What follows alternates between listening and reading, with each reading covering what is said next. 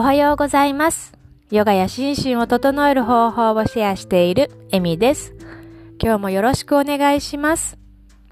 今日はね、壁を使って行う足のむくみ取りをしたいと思います。で、さらに少し股関節の柔軟性を高めるようなストレッチもしようと思います。壁がある方は壁の前に移動してください。移動したら、えー、上半身は寝た状態でお尻の後ろが壁につくようなにして足を上げてください。つまり寝ていて足を上げて、その足が壁に寄りかかっている状態です。できるだけお尻は壁にピタッとくっつけて、両足は上にまっすぐと伸ばしていきます。壁がなくてもできますが、壁に足をね預けてる方が楽ちんなので、今日は壁を使って、壁がある方は壁を使って行います。この時に自分の腰の後ろ意識していただいて、手のひらいちまいぶん以上の空間がある場合、腰が反っちゃってる場合は、いつも通りおへその下を少し背中側に引き入れる意識を持って、骨盤を少し立てていきます。まあ、寝てるのでね、立てるっていう意識があれですけれども、腰を反りすぎないようにして、お腹を使って腰を守っていきましょう。足を上に上げている状態を保つだけでも十分血流良くなってきます。ここから少しかかとを天井に蹴り上げるようにして、す、すねやふくらはぎの伸びを感じていきます。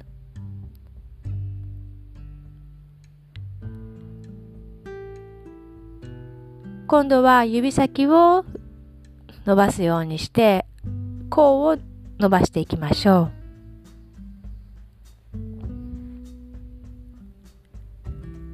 これを繰り返していきます。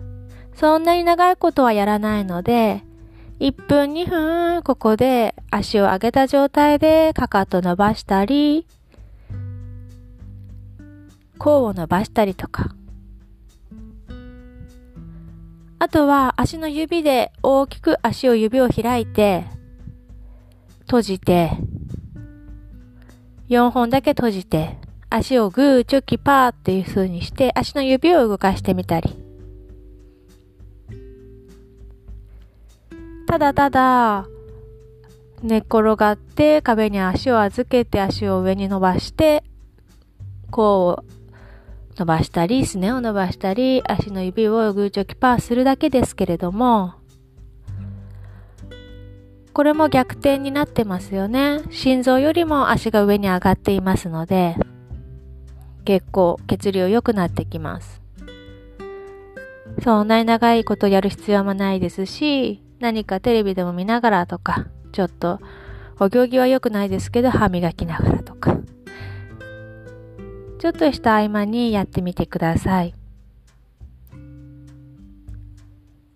壁がなくてもできるっていう方は、壁がなくても全然少しね腹筋の力は必要になりますけれどもできるので、むくみ取りにおすすめです。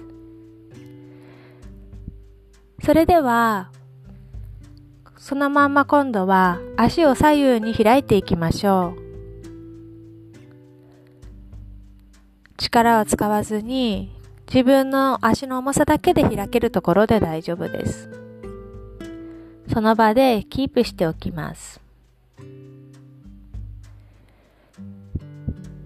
やっぱりヨガとかをしていると、インスタグラムとかでもね、 エスエヌエス とかでいろいろ見ていると、もうすごく柔らかくって、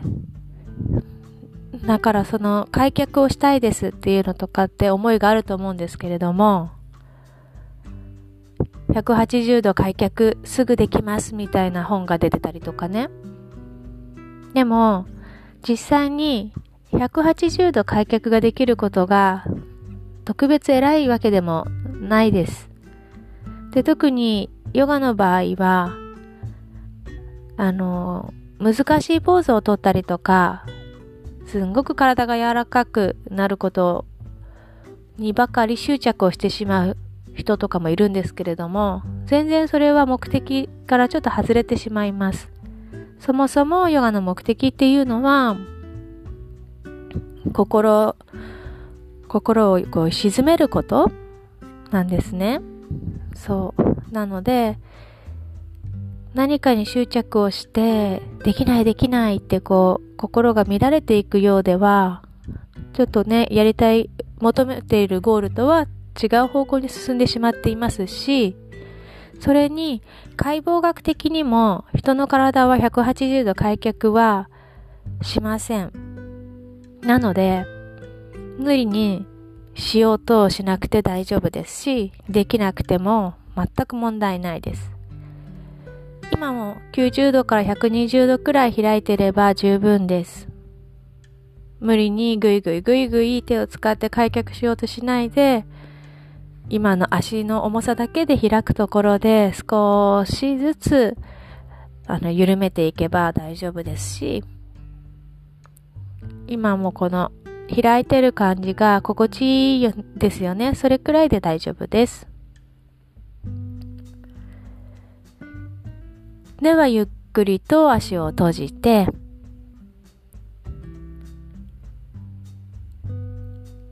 落ち着いたら座ってきましょう。体育座りみたいになったら頭を下に下ろして、少し血液の巡りが落ち着くのを待ちます。これでね、急に立ち上がろうとすると、もしかしたら立ちくらみになってしまったりもするかもしれないので、心臓よりも足が上に上がってたので、少し落ち着かせて、落ち着いてから活動し始めましょう。たったこれだけでもだいぶ足楽になったんじゃないかなと思います。それくらい普段からあの足ってむくみやすいし、ね、なかなか心臓より上に足を上げるシチュエーションってないので、壁があればそんなに難しいことではないし、長い時間やる必要もないので、